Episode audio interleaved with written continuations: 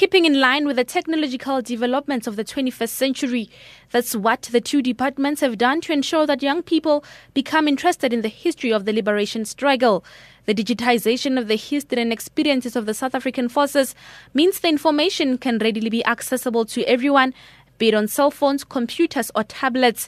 Communications Minister Yunus Carrim says the digitization was aimed at saluting the unsung heroes and to also make lives easier for those wishing to learn about the country's past. Well, before we put it in a digital form, access to the information and the history has been very limited. If you think of how cell phones have spread throughout the country, if you think how increasingly simpler and cheaper tablets are being made available, it means that this information will be much, much more readily available to people. And moreover, it will be available to educators in schools, in tertiary institutions, and so on. For those who lost their loved ones during the decades long struggle to end apartheid, they hope to find healing in the program. Lorna Bassett lost her brother in exile who left South Africa in 1963. After years of searching, they only got to know of the death of her MKMVA brother just a few years ago. She says such stories still need to be told as the liberation for this country was won on many fronts. For us, that was such a great shock and it was so unexpected because that was a time when all the comrades were coming back to South Africa and we were expecting that my brother is coming back.